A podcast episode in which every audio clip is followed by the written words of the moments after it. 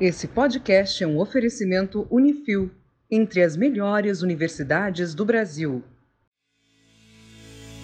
Eu sou o engenheiro Murilo Braguin e você está ouvindo o podcast do Engenharia Científica. E economia circular não é o futuro, é o presente. Bom dia, boa tarde, boa noite, engenheiro Leonardo Negrão.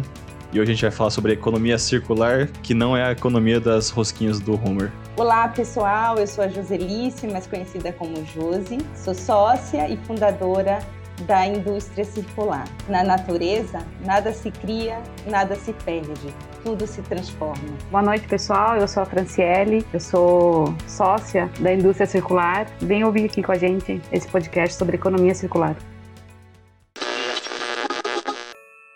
Para entender esse conceito, vamos usar o exemplo da velejadora inglesa Ellen MacArthur. Em 2005, ela deu a volta ao mundo sozinha no seu barco, com reabastecimento limitado de combustível, água e comida. Tendo que sobreviver com recursos restritos, ela percebeu que a vida no planeta não é diferente. Nossos recursos também são finitos e estamos todos em um mesmo barco chamado Terra. Apesar disso, usamos esses recursos em um modelo linear, como se eles nunca fossem acabar.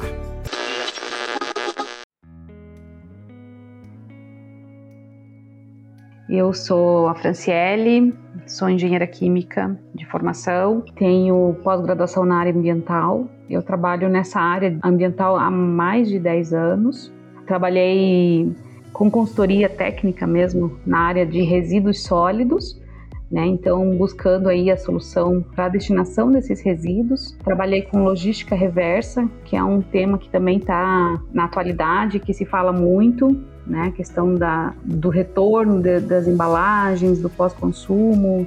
Então, aqui no Paraná foi um dos primeiros estados no Brasil a sair à frente com relação à elaboração desses planos, então eu tive a honra de participar na elaboração de mais de oito planos do Estado, todos aprovados pela Secretaria Estadual do Meio Ambiente. Então eu tenho o meu conhecimento é bem técnico mesmo na área de resíduos sólidos. Eu sou a Joselice Abreu, mais conhecida como Josi. Eu sou economista de formação, sempre atuei no segmento financeiro em diversas organizações ao longo da minha vida profissional, eu consegui atuar desde organizações não governamentais, né, que era a, a forma que a gente mencionava essas organizações sem fins lucrativos. Tive a oportunidade de fundar e ser sócia de uma cooperativa no segmento serviços na área de tecnologia e tive a oportunidade de atuar em, no departamento financeiro de diversas empresas. E na última empresa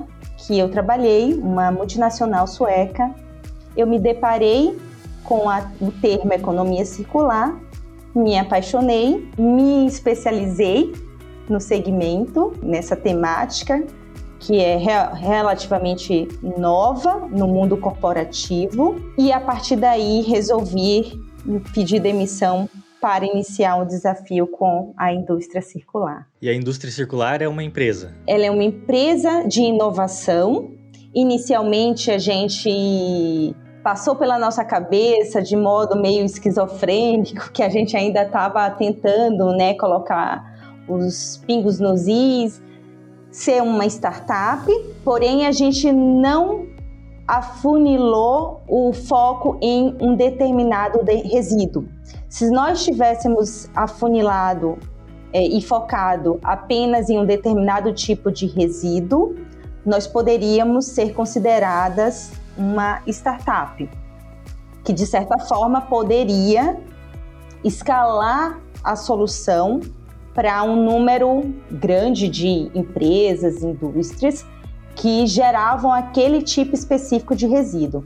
Mas por uma questão estratégica, nós definimos não seguir dessa forma, ampliamos o escopo dos resíduos que a gente atua e por isso a gente se torna então uma empresa que trabalha com inovação, mas não uma startup. Então, apresentando a indústria circular, nós oferecemos às empresas, indústrias, até às construtoras, um serviço que é de pesquisa por soluções que vão aplicar uma melhoria em dois aspectos no que tange à tomada de decisão deles para a destinação dos resíduos dessas empresas. A primeira coisa que a gente pode dizer para vocês é que, como nós somos a indústria circular, uma empresa baseada na metodologia da economia circular, nós visualizamos resíduos como sendo recursos. Certo. E sendo assim, a gente não visualiza esses materiais, são chamados resíduos,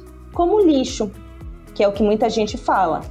Então, esses recursos que a gente chama de resíduo nessas indústrias, a gente busca, através de um trabalho de pesquisa, identificar oportunidades para que a gente possa trazer para essas indústrias é, uma solução ambientalmente correta, que atenda à legislação ambiental e que também busque o que a gente chama de aumentar o ciclo de vida desses materiais no planeta. Ou seja, em vez de eu pegar esse material, esse resíduo de uma fábrica e destinar ele para ser aterrado, eu vou pensar em um, dar uma segunda oportunidade para ele, uma segunda vida. E por isso que eu falo na possibilidade de reaproveitar esse material. Então, eu estou falando na possibilidade de ampliar o ciclo de vida desse material, de repente, em um novo processo produtivo de uma outra indústria. Entende? Então, esse aspecto de solução ambientalmente correta é o que a gente contempla nessa solução que a gente encontra quando a gente faz a pesquisa, mas juntamente, assim, de modo concomitante a essa solução ambientalmente correta, a gente também deve apresentar, de, é, a gente pode dizer de forma obrigatória ao nosso cliente, um resultado financeiro positivo para o caixa dessa empresa. Eu vou traduzir isso que eu acabei de falar. É que ele passa a ser um produtor de uma matéria-prima, é isso? A perspectiva é essa. Sim. Então, eu posso falar que, além dessa solução ambientalmente correta, eu vou apresentar para ele um benefício financeiro, que pode ser traduzido como eu vou gerar uma economia para o caixa dessa empresa. Ou eu vou gerar uma receita secundária pela comercialização desse material e antes ele não tinha isso. Ou, vou dar um outro exemplo. Vamos pensar nos resíduos recicláveis? Hoje em dia, muitas empresas, muitas indústrias, até as construtoras, diante dos resíduos das obras, conseguem vender, comercializar esses resíduos recicláveis. E o que a indústria circular poderia fazer com esse tipo de resíduo? A gente poderia confirmar que diante dessa pesquisa que a gente desenvolve, a gente vai estar propondo para esse cliente nosso uma melhoria, uma valorização do ponto de vista financeiro, atrelado a esse aumento do ciclo de vida desse material, que perante o mercado já é reciclável, né? Uhum. Mas muitas vezes não se tem muita garantia é, dessa destinação ambientalmente correta. Então a gente tenta obter parcerias que são com empresas que façam esse beneficiamento ou com indústrias que encarem aquele material realmente como uma matéria-prima alternativa. Então a ideia é deixar de ser visto como um descarte aquele, esse material. Exatamente. O que acontece muitas vezes é que o material reciclável, principalmente, passa pela mão de muitos intermediários nesse processo. Quando ele passa por muitas mãos, digamos assim, ele desvaloriza né? Vai passando para um, para outro, para vender, até chegar na, na ponta final, que é o que paga mais. Nesse processo de pesquisa, a gente sempre tenta colocar ele diretamente não na ponta final. Quem é que vai processar mesmo aquele material e transformar em matéria-prima para o processo. E aí, com isso, a gente consegue aumentar a receita do, do material para o gerador daquele resíduo, né? Daquele material. Vocês podem dar alguns exemplos? Porque eu imagino que deve ter coisa que nem o cara que produz sabe que pode se tornar um material vendável depois, né? Sim, resíduo de indústria química no geral são diversas complexidades, digamos assim, né? Mas são materiais que conseguem, na maioria das vezes, ser reprocessado e transformado em matéria-prima, né? Basta passar por um processo de limpeza, de destilação, enfim, mais um processo técnico. Por exemplo, tinha um, um, resíduo que uma indústria cliente nosso é, mandava para coprocessamento e tinha um custo alto. Né? Coprocessamento é você usar o resíduo como combustível para uma cimenteira. Você está, digamos assim, destruindo termicamente o resíduo. E aquele resíduo tinha na sua composição um material que era solvente que poderia ser reprocessado e ser comercializado. Então, com essa destinação, eles conseguiram reverter o custo que eles tinham para a destinação desse resíduo, que era um efluente, uma água contaminada com solvente, em receita. E aí, quando você pensa em números e em quantidade que esse material era gerado, que era aí em torno de 50 toneladas por mês, isso representa aí mais de 200 mil reais de economia em um ano com apenas uma mudança de destinação de de um único resíduo. Então, os resíduos químicos, no geral, eles é, a gente encaminha para nessa pesquisa para alguns parceiros, é feito algumas análises, algumas pesquisas em cima daquele material e quando consegue reaproveitar e reprocessar, ele acaba se transformando em uma matéria-prima. Né? Então, esse era um exemplo de água com solvente. Apesar de ter um percentual bem baixo de solvente, deu para reaproveitar. Assim como outros materiais que a gente, algumas indústrias, por exemplo, fazem banho nas peças com matéria-prima ácida, e aí durante o banho vai acumulando sólidos, aquele material vai ficando contaminado e eles descartam. Mas tem matéria-prima que é o ácido ali presente. Então a gente consegue parceiros que fazem essa limpeza, esse reaproveitamento e transforma novamente em matéria-prima. Outro, um outro exemplo que se aplica à questão da construção civil que acontece na obra é que tudo é caçamba, né? Vou pegar uma caçamba para entulho, vou pegar uma caçamba para gesso, uma para madeira e uma para contaminado. Então a gente percebeu que na obra tinha muito material reciclável. Mas que para obra, aquele material, porque estava um, com um pouquinho de tinta, com um pouquinho de massa corrida, já era considerado como contaminado e eles estavam pagando para mandar aquilo para um aterro. A gente é, explicou para a obra que aqueles materiais eram passíveis sim de serem reciclados, então eles começaram a segregar, ou seja, deixar separado, né? É, aqui eu vou colocar construíram baias dentro da obra e aí começaram a separar. Então aqui eu vou colocar, colocar saco de cimento, aqui eu vou colocar embalagem de massa corrida, aqui eu vou colocar o papelão.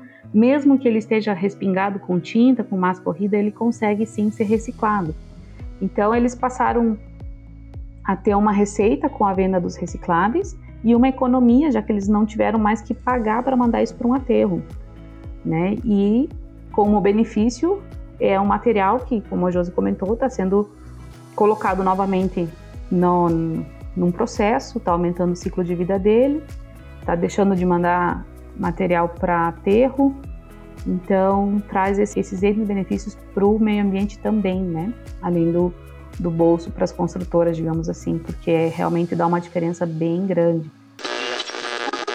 A ideia aqui é mudar a forma como a gente pensa a economia. E para a indústria não é diferente. O princípio da economia circular é a gente deixar para trás aquele modelo tradicional de extrair, usar e jogar fora. Ou seja, ao invés de extrair, extrair, extrair, você vai usar e depois você vai reciclar e reintroduzir esse material na produção de um novo. A ideia é que nenhum componente seja encarado como lixo, e sim como matéria-prima para ser utilizado de novo o nosso trabalho ele é basicamente movido a, a desafios. Então, por exemplo, uh, vou pegar aqui um, um outro exemplo bem pontual. O resíduo de fibra de vidro, que pode ser a fibra de vidro pura, pode ser essa fibra de vidro misturada com uma resina, com outros, outros diversos tipos de aditivos que existem aí. Foi um resíduo que a gente se deparou, né, a partir de um cliente nosso, que a gente fez um levantamento, né, porque o nosso trabalho é pesquisar e fazer esses levantamentos em pelo menos três estados do país. O estado do Paraná, o estado de Santa Catarina e no estado de São Paulo. Depois de entrarmos em contato com pelo menos umas 90, quase 100 indústrias do segmento, a gente se deparou com duas soluções. A maior parte dessas 90 indústrias que tinham esse problema em comum, que era esse resíduo, esse tipo de resíduo, elas basicamente só tinham uma solução, que é a destinação para ou aterro ou coprocessamento, ambas com um custo muito alto. Então, a gente conseguiu, através desse exemplo aí, que é a fibra de vidro, mas poderia ser qualquer resíduo, por exemplo, da indústria moveleira, que tem aquelas madeiras com algum contaminante, algum químico, que isso faz com que seja mais complicado. Mas enfim, o que eu quero, resumindo aqui a conversa, é dizer que os desafios de, em termos de materiais que a gente se depara para o trabalho de pesquisa, eles são enormes. Mas sempre existem soluções. O que acontece é que às vezes, a depender da solução e da distância de onde está sendo gerado, pode ser que a logística seja um complicador. Mas em termos de solução tecnológica ou de metodologia, a gente sempre se depara com alguma solução que não seja apenas as soluções mais comuns, que é o aterro ou coprocessamento. Essa fibra a gente tem inúmeras possibilidades. A gente pode gerar produtos como um cachepô, para quem não sabe o que é um cachepô, é um vaso de planta, em outras palavras. A gente pode gerar um revestimento Sabe aqueles bricks de tijolinho? Aquilo ali é uma possibilidade de gerar ser produto é, proveniente de, de resíduos de fibra de vidro, de madeira, elementos de sinalização, por exemplo, como uma placa de trânsito, uma taxinha, aquelas tartaruguinhas de asfalto. Por exemplo, caixa d'água, piscina, é, são produtos que são feitos de fibra de vidro. Sim. E depois que você às vezes quebra, às vezes estraga, ou né, já está muito, muito velho. Isso hoje a maioria manda para aterro, né? São, são resíduos é, de volume grande. Que nem a Josi comentou, né? Às vezes falta uma pessoa dentro da empresa que tenha toda essa dedicação de pesquisar essa solução, que demanda muito tempo. E na correria do dia a dia, a empresa, a indústria, acaba que faz o necessário né? E o mais prático, vamos mandar para aterro. A empresa pode não ter nenhum conhecimento, né, do que pode ser feito com, com aquele resíduo que ela está gerando. Que Exato. empresa que é capaz de ter alguém lá dentro que entenda de todos esses assuntos, né? E quando a gente fala de obra ainda, de construção civil, é pior ainda. É um cara lá na obra, um administrativo, ligando para os aterros perguntando se se pode jogar caçamba lá. Bom, enfim, a gente sabe como é, né? É bem, é bem por aí, exato quero perguntar para vocês, como é que é esse trabalho de vocês em, em casal que sai de uma indústria com que ele pode se transformar, né, e fazer com que isso aconteça? Vocês estudam o que existe na região, estudam as outras indústrias que estão por ali, ou alguma universidade que possa trazer um conhecimento também? Como é que funciona? A gente até no começo tinha um contato maior com as universidades, né, para algumas pesquisas, para alguns tipos de resíduos que são é, perigosos, mais específicos algum ramo. A maioria das vezes a gente encontra na teoria, mas não encontra na prática, né? Então, às vezes essa parceria com universidades ela é, é importante para colocar isso em prática, né? Para fazer o teste. A gente faz essa pesquisa, a gente, a partir do momento que a gente encontra de fato a solução para aquele resíduo, é, a gente passa as informações para o gerador, que pode ser tanto a indústria quanto uma construtora, e aí o contato é direto. O contato entre o gerador do resíduo e quem vai receber o resíduo, que é a, a destinação final, a ponta final, é feito diretamente. Então a gente sai do meio do caminho, digamos assim, e eles estabelecem esse contato e acontece a destinação, começa a acontecer a logística e tudo mais. E durante esse processo a gente sempre está acompanhando, verificando se está tudo ok, se está tudo certo, se o fornecedor está atendendo às expectativas, para que o nosso cliente sempre tenha o melhor atendimento e se eventualmente tiver alguma falha, algum descontentamento com aquela destinação, a gente retoma a pesquisa. Qual que foi, tipo assim, o caso ou resíduo mais assim curioso que vocês já viram? Que tipo saiu de uma indústria X e é reaproveitado numa outra que você fala assim, nossa, eu nunca imaginaria que essa outra indústria utilizaria isso. Olha, tem vários resíduos, porque, por exemplo, tem uma indústria química que é nosso cliente que eles fazem pigmento e aí eles geram um lodo, como se fosse um, um barro, digamos assim. E aí dentro desse lodo tem alguns materiais que são bons para o solo, né? Então ele, um lodo que é de uma indústria de pigmentos, que é de uma indústria química, ele está sendo destinado para fazer é, compostagem, por exemplo. Tem resíduo que é, é um líquido, é um efluente, que tem um pH muito alto, e aí ele é utilizado para controlar o pH no processo de uma indústria papeleira, por exemplo. Na verdade, a gente se depara com com essas novidades, né? É um desafio, né? é um desafio constante, porque cada indústria vai ter o seu resíduo. E mesmo que seja o mesmo ramo, por exemplo, ah, a indústria de tinta. Ah, todas as indústrias de tinta vai ser o mesmo resíduo? Não, não vai. Mesmo que seja o mesmo ramo, vai ter a sua especificidade do resíduo, né? Um vai ter uma vai ser tinta à base de solvente, outro vai ser à base de água, outro vai ter uma contaminação que a outra não tem. Então é, é acaba sendo um, um trabalho bem específico mesmo é, a gente até fala que a gente é o braço direito da, da área ambiental de- da indústria, da empresa, né, da obra, inclusive, nesse sentido, porque é, é muito específico, sabe? Eu acho que o, o que mais mantém o padrão entre os nossos clientes são, de fato, as construtoras, né? Porque vai ter o entulho, vai ter o gesso, vai ter a madeira, né? São os resíduos padrão. O maior desafio com as, a resíduo da construção civil, por exemplo, é que a obra faça a correta segregação para que todos eles consigam ser valorizados. Né? A madeira, ela tem a destinação, ela vai, ela se transforma num cavaco que é utilizado em caldeira. O gesso ele é reciclado, volta a ser gesso novamente, né? Para uma para outra aplicação, né? Já não para para construção o- os recicláveis, lata de tinta que estavam mandando para aterro só porque tinha uma película de tinta, por exemplo. Esses desafios, assim, na verdade é isso que move a gente, sabe? Aham. Isso, eu já ouvi muito isso. E- Existe algum material que não, que não dá pra reciclar? Fala, não, esse de jeito nenhum. Ou, te- ou- porque o gesso tinha meio que um, um mito, ah, não, gesso não dá pra reciclar, as coisas assim. Existe algum que fala, não, esse aqui não tem jeito. Hoje, eu acho que eu vou dar um exemplo de algumas horas atrás. Hoje, durante o expediente, nós estávamos conversando sobre um desafio de lona de freio de veículos. Complexo. Aí você vai me perguntar assim, tá, esse resíduo, lona de freio, que ele tá ali completamente escuro, né, contaminado com aquelas partículas que eu não sei o que que é, se é uma fumaça do próprio veículo, o que que é, mas ela sai preta.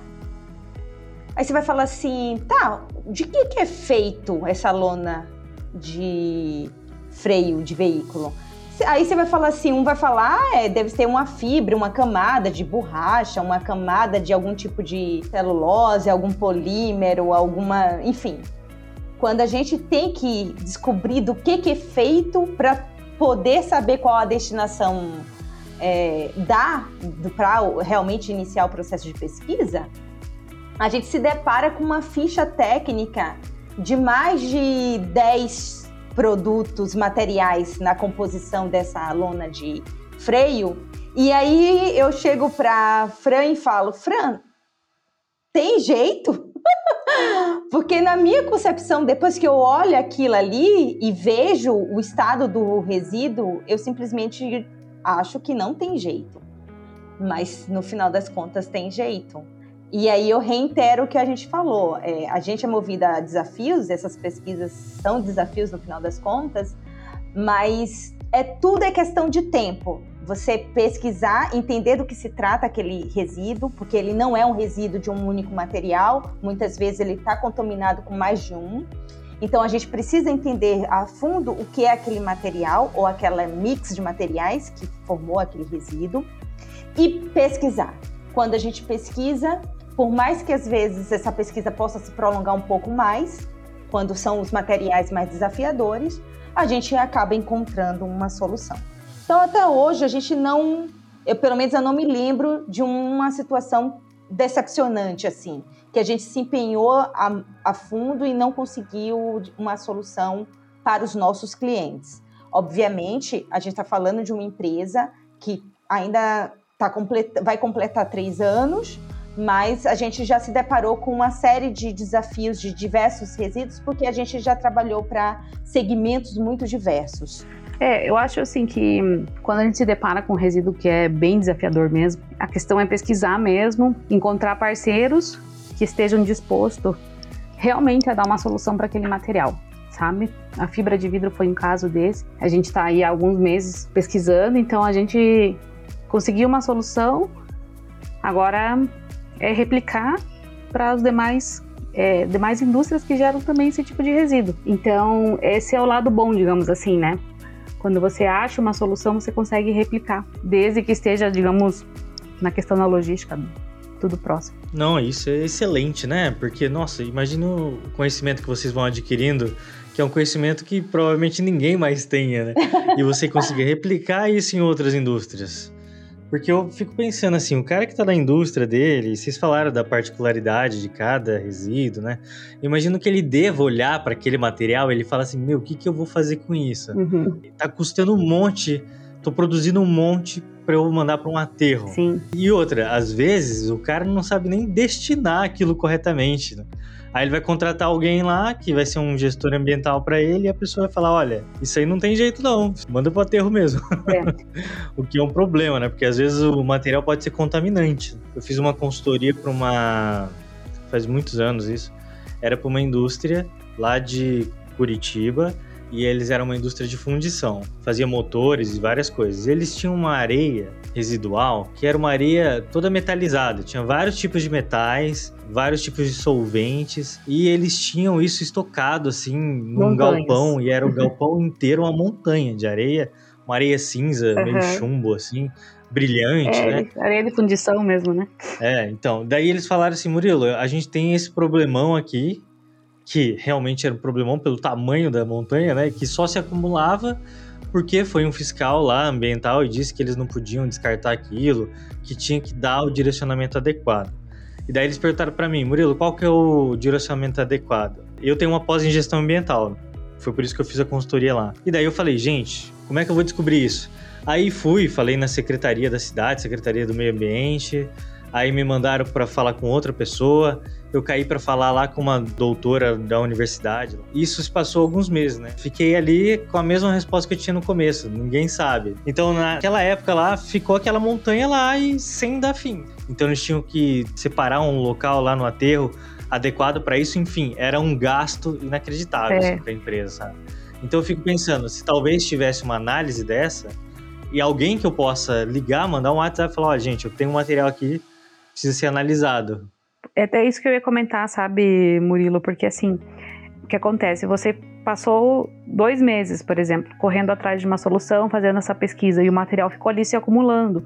Então chega uma hora que o, que o cara vai te falar na indústria, na empresa, vai falar assim: meu, destina isso logo, porque está ocupando muito espaço, sei lá, manda para aterro, então, já que não tem solução. Então a, a correria do dia a dia dentro de uma indústria faz com que as coisas aconteçam de outra forma né? O próprio aterro não, não queria receber o resíduo. É, imagina. Ipi não.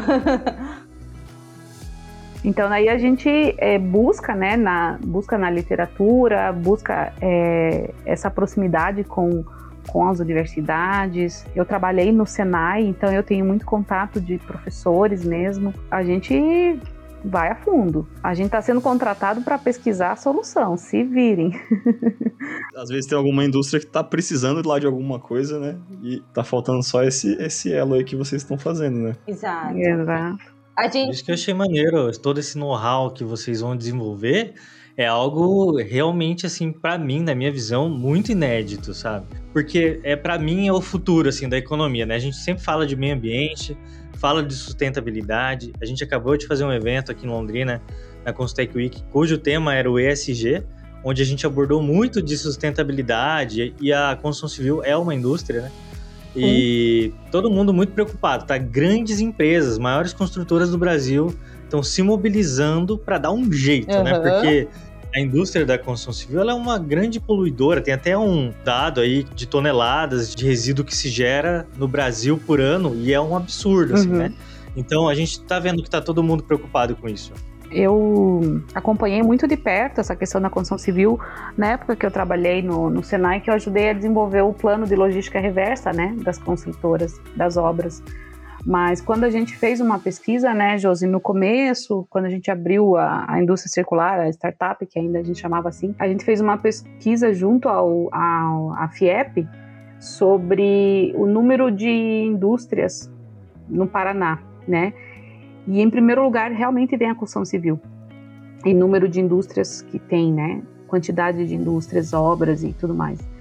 Então, realmente é um setor que é tá, no, tá na mira, digamos assim, de Ministério Público, órgão ambiental, Conselho né, de Meio Ambiente, justamente porque existe uma má gestão por parte de, dessas empresas de caçambas. É muita empresa de caçamba sem documentação, né, que pega teu entulho e joga num terreno baldio, joga no meio da estrada. Quando você está passando ali de carro, você como consumidor, você como pessoa física, você enxerga, né? Enxerga aquele resíduo ali. Por isso que acaba sendo, às vezes, o vilão, muitas vezes. Né? Você cria outro problema, na verdade, né? Exato. Os produtos precisam ser desenhados de forma que possam ser desmontados e seus materiais, embalagens e componentes recuperados para voltar ao processo produtivo. A forma como usamos esses produtos também tem que ser repensada em novos modelos de negócios que substituem a compra por aluguel, leasing ou compartilhamento. A energia gasta em cada sistema deve ser de fontes renováveis. E esse modelo precisa funcionar de forma integrada com vários atores, como indústrias, consumidores e pesquisadores, se relacionando em redes de cooperação, criando ecossistemas econômicos sustentáveis.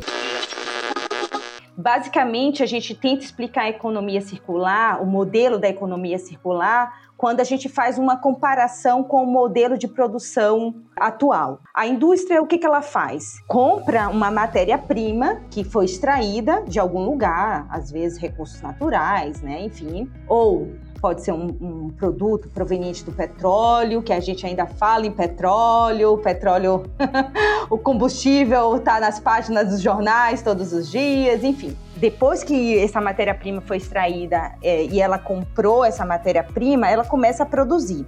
Ela produziu o produto dela, ela escoou esse produto no mercado e o consumidor final, que podem ser tanto as famílias, né, um consumo doméstico, quanto as outras empresas, vão consumir aquele produto e, eventualmente, aquele produto tem uma embalagem ou pode gerar um, um resíduo, né, no final de, do tempo de uso, né? A questão é que a logística reversa não é um modelo amplamente difundido e não se trata de uma realidade vigente para todos os tipos de produtos, todos os tipos de materiais no mercado. Então, quando você olha esse modelo que a gente chama na literatura, quando a gente vai estudar o um modelo linear de produção, você vê que existe esse gargalo. Quando chega na ponta do, do processo de produção, que se escoa esse produto no mercado, ele vai ter um problema ali chamado resíduo seja da embalagem, mas se essa embalagem é de um plástico reciclável, ótimo, é possível dar uma solução. Se, esse, se essa embalagem é de um papel ou de um papelão, é possível dar uma solução. Mas se for uma embalagem diferente? Vamos pegar aqui o, o exemplo do isopor. Hoje o isopor no Brasil tem solução, mas a pergunta é: será que o isopor lá na cidadezinha do interior do estado, lá do norte do país, vai ter uma solução? Provavelmente não, né? Então, esse modelo linear que não pensa no pós e depois, o que, é que a gente vai fazer com aquele produto? E depois, o que, é que a gente vai fazer com aquela embalagem que eu estou deixando no mercado com a minha logomarca, a minha marca da minha empresa, né? Então, esse é um problema. Então, o que, que o modelo da economia circular diz? Primeiro, ela diz o seguinte: resíduo é um erro de design. Vamos pensar na metodologia de produção de um hambúrguer muito popular no planeta. Vocês lembram daquele filme onde se ensaia toda a infraestrutura de produção, onde cada funcionário vai fazer o quê? Né? Aquela linha de montagem? É justamente para quê? Para otimizar, certo? Mas uhum. a pergunta é: se eles dizem que o resíduo é um erro de design, é porque de fato é, porque resíduo é recurso. Um dia a fábrica gastou dinheiro para comprar aquela matéria-prima e no final da processo de produção ela teve um desperdício, né? Então, resíduo não é lixo, é um recurso. Então, vamos pensar então o modelo da economia circular. Você então você produz pensando no mínimo ou então em tentar zerar esse resíduo. Mas se você consegue é, produzir e ainda assim você gera um resíduo, que é a realidade do planeta, vamos falar a verdade, a realidade do planeta é essa. São pouquíssimas as fábricas que não conseguem gerar resíduo. São pouquíssimas as obras que não conseguem gerar resíduo, né? Então você produz, você escoa teu produto e na hora de pensar é, o que fazer depois que passou pelo seu consumidor, você pensou, você planejou todo um processo para que o pós-consumo seja o menos problemático para o planeta. Mas aí, aí você pergunta, e o resíduo industrial? E o resíduo durante a produção, que sobra ali na infraestrutura da empresa? Então, a gente vai visualizar que aquele resíduo ele é um recurso e a gente vai buscar soluções para não ter desperdício. Que solução pode ser essa? É visualizar que aquele resíduo pode ser, sim, uma matéria-prima alternativa em um novo processo produtivo. De repente, a gente está falando que é uma fábrica de fazer pneu que usa muita borracha. Mas o resíduo daquela fábrica pode ser utilizado, por exemplo, para fazer aquelas tartaruguinhas, aquelas taxinhas de que são instaladas no asfalto nas rodovias. Entende? Então é essa forma, é esse, vou chamar de mindset, é, essa, é, é, é essa forma de pensar. Nada de desperdício. Tudo é recurso, tudo se transforma. Afinal, não existe jogar fora. O planeta é só um. Devolvendo para algum lugar, né? Exato. Fazer, fazer Exato. alguma coisa com aquilo lá. Exatamente. E hoje eu acho tão fantástico algumas empresas que usam isso como cerne, né? Por exemplo, aquela, não sei se já ouviram falar daquela empresa de shampoo e condicionador chamada B.O.B ou Bob, uhum. o shampoo em barra. Uhum, Aí o, até o nome é Bars Over Bottles, né? Exato. Barras ao invés de garrafas. Muita gente compra por causa disso hoje em dia. Não quer ser produtor de resíduo também em casa, né? Exato. Esses dias até comprei um óculos de uma linha nova da Chili Beans, achei fantástico, porque é, Eco, né? é feito com, Eu vi. com garrafas do oceano, e aí eles aproveitam nylon de algumas garrafas, um negócio assim, eu não sei exatamente é muito legal. Relógio também, né? Da Chili Beans. Fazendo propaganda Também, deles. então, a Chili Beans, tipo, tá fazendo isso, né? E daí eu fui comprar e, e eu achei fantástico, incrível e ainda é mais barato. Olha só que maravilha. Acabei comprando um óculos porque ele tem muita qualidade e é mais barato, pronto. E é, eu ainda ajudo o meio ambiente de alguma forma, né? Então eu achei tão fantástico isso que se as indústrias olhassem com mais carinho para essa questão, com certeza elas se sobressairiam aí no mercado. Eu vou falar para você, Murilo. Às, às, vezes a questão até que você falou do, do shampoo em barras, coisa assim, até a logística fica mais, mais complicada, porque você ocupa mais espaço, né? Pra você transportar, tipo, um, um, vidro de plástico todo redondo, todo sei lá o que, né? Se você Exato. levar um negócio que é mais encaixadinho, às vezes você vai economizar no, no seu transporte, que também é um é. custo muito alto, né? Com Mas a, a, o consumidor, no geral, ele ele está mais atento, né? Ele está mais antenado à questão da sustentabilidade. Nunca se falou tanto em meio ambiente, em sustentabilidade. Falta muito ainda, né? Vamos falar a verdade, né? Mas a gente tem que, tem que lutar, tem que correr atrás e, e cada um tem que fazer a sua parte. Porque é, mesmo que seja a embalagem em casa, é o que, é, é o que mais a gente gera. Né? Se a gente é, contabilizar a quantidade de material reciclável que a gente gera em casa, é embalagem atrás de embalagem, né? Você compra uma pasta de dente, vem dentro de uma caixinha, que vem três juntas dentro de uma outra caixa maior. E assim vai, né? Isso aí não faz sentido. Pasta de dente. Tem tudo que tem na caixa já tem na própria pasta de dente. Vai entender as informações. Você podia é. pendurar a pasta de dente com. tem um buraco na, no, no final do tubo e, e pendurava na, na, no mercado. Pois é. Mas estava até lendo sobre isso lá no Alasca. Eu posso estar falando besteira. Os ouvintes depois pesquisem aí. Que os, muitos dos mercados lá vendem produtos sem embalagem, ou com embalagens reduzidas, porque simplesmente não tem como reciclar ou fazer uhum. um aterro. Sabe, não tem local uhum. adequado para você jogar nada A granel, fora. né? Isso, é melhor que não tenha nada para se jogar fora mesmo. Exatamente.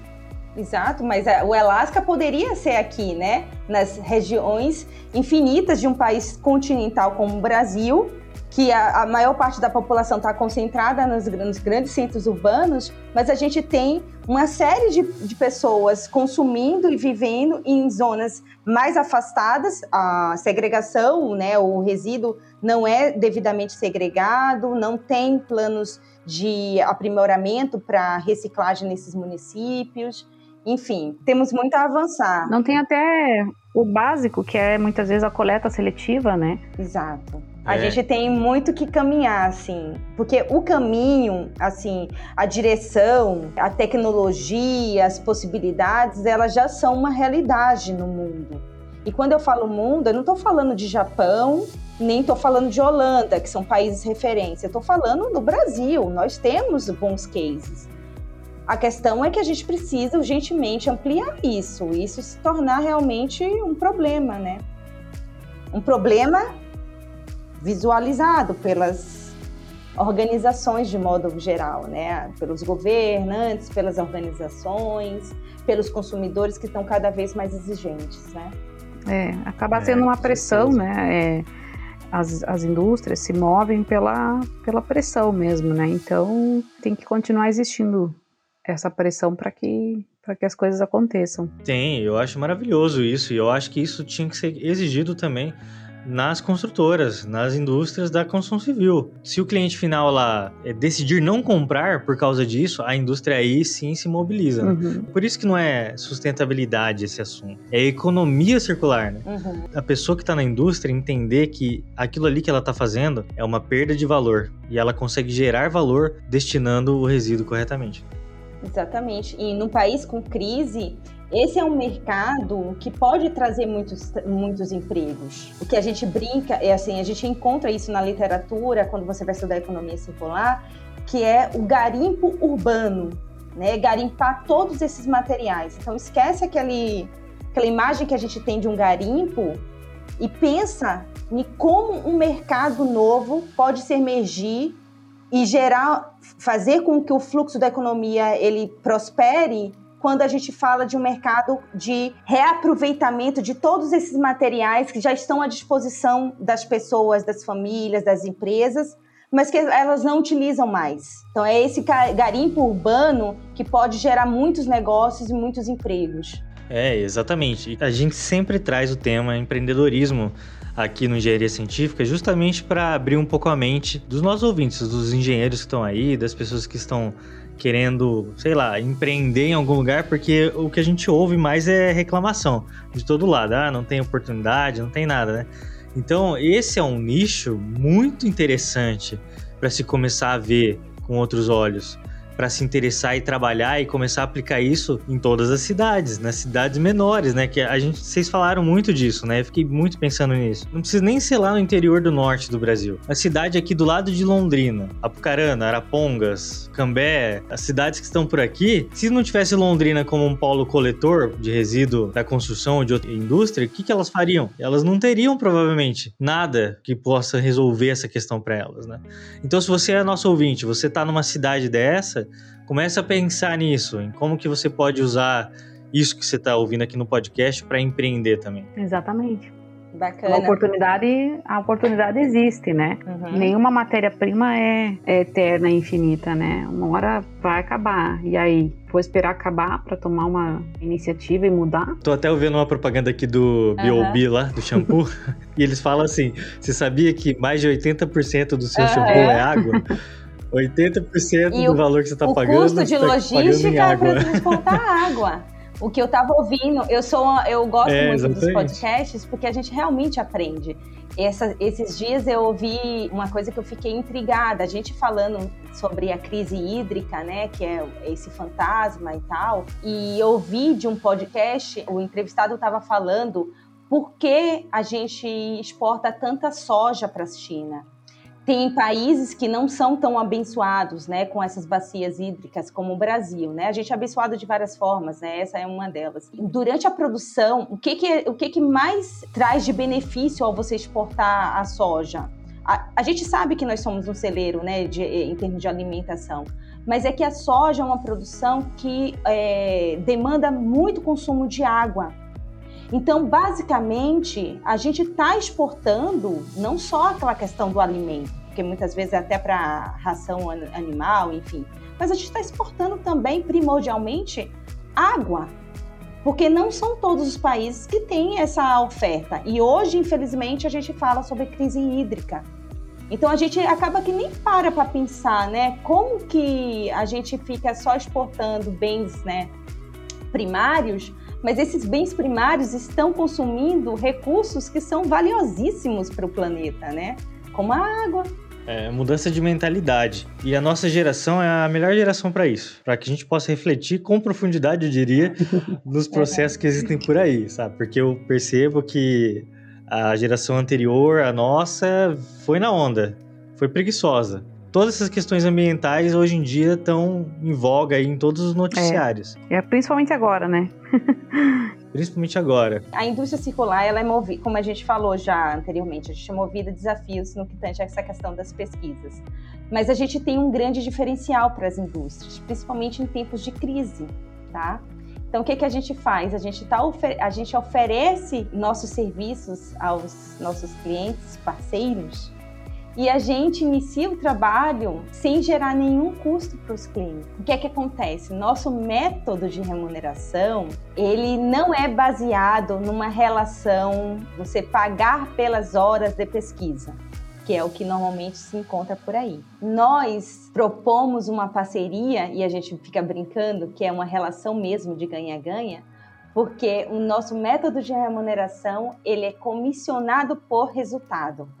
Em outras palavras, a partir do momento que a gente identifica a, a, o que a gente chama de oportunidade, que são essas melhorias de soluções para os resíduos, a gente, em cima do que a gente gera de resultado, ou seja, em cima da economia proposta, em cima da receita secundária que a gente está gerando, ou em cima da valorização né, daquela receita que o cliente até tinha, mas era pouco valorizado na hora da comercialização, é que nós cobramos um percentual de comissão. Então, esse é o nosso grande diferencial. Em tempos de crise, os nossos clientes não precisam se preocupar com o desembolso, com o custo. É uma relação mesmo de parceria, porque a gente só é remunerada mediante resultado.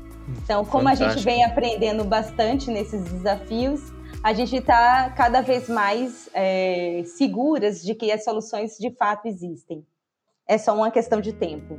Incrível, nossa, isso aí. Imagine, você contratar um serviço pelo qual você não precisa pagar, só paga quando tem resultado, maravilha. Olha, não tem o porquê mais o empresário não partir para esse lado. Não é uma parceria de ganha-ganha mesmo que Com a gente está oferecendo. Assim, e dizem que é mito esse negócio de ganha-ganha, mas é muito real. É uhum. real, gente. Quando se vai de peito aberto, com ética e clareza, todo mundo ganha. Exato, claro. Uma relação, ela tem que ser equilibrada, né? A relação que não é equilibrada, ela não se perpetua. Você ganha aquele cliente a curto prazo. E aquele cliente não vai fazer propaganda do teu negócio. Então, quem quiser entrar no site da Indústria Circular vai ver vários feedbacks dos nossos clientes satisfeitos. É, vocês têm um potencial de conteúdo inacreditável, porque eu até pergunto, o know-how dessas pesquisas ficam com vocês ou ele é compartilhável? Por enquanto fica conosco, nós temos eh, desenvolvendo, eh, nós estamos desenvolvendo uma plataforma que a gente chama ela de ecossistema de fluxo de materiais. E por enquanto todo o trabalho de pesquisa está lá, porque a gente ainda é uma empresa nova, a gente ainda tem que ter um retorno né, significativo para a gente poder investir. E, a, in, inclusive, essa questão da parceria com as, as universidades e os centros de pesquisa, a gente é muito requisitado por estagiários, porque querem começar esse trabalho de, de serem, se tornarem pesquisadores, mas infelizmente, às vezes, uh, cada vez mais recursos para bolsas de projetos nas universidades, eles estão escassos, né?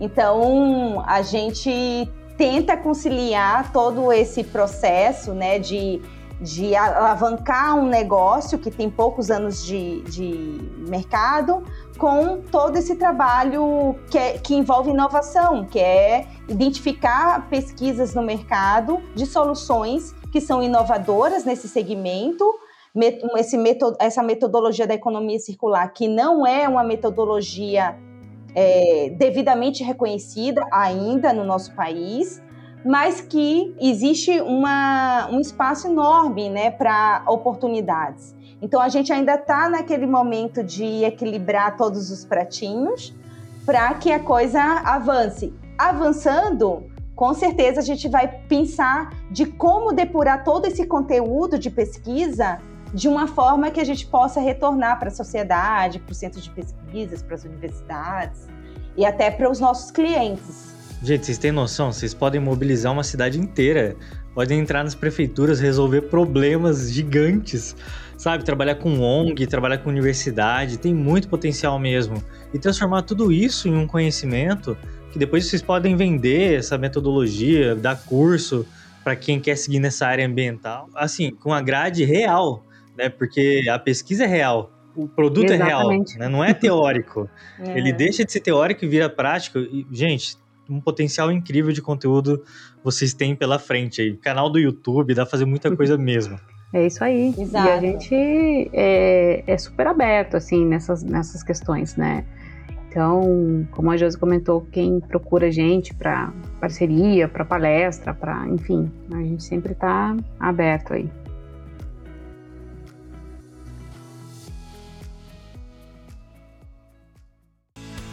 E você que é ouvinte aqui do Engenharia Científica, você que gosta do nosso conteúdo, você pode seguir a gente lá no nosso Instagram, engenharia.científica. Converse com a gente, mande sugestões de pauta, ou venha gravar conosco através da sua empresa ou mostrando a sua pesquisa acadêmica. Todos são bem-vindos no Engenharia Científica, um podcast para falar de engenharia com propriedade, bom humor e muita irreverência. Então é isso, pessoal. Muito obrigado e até a próxima. It ends here.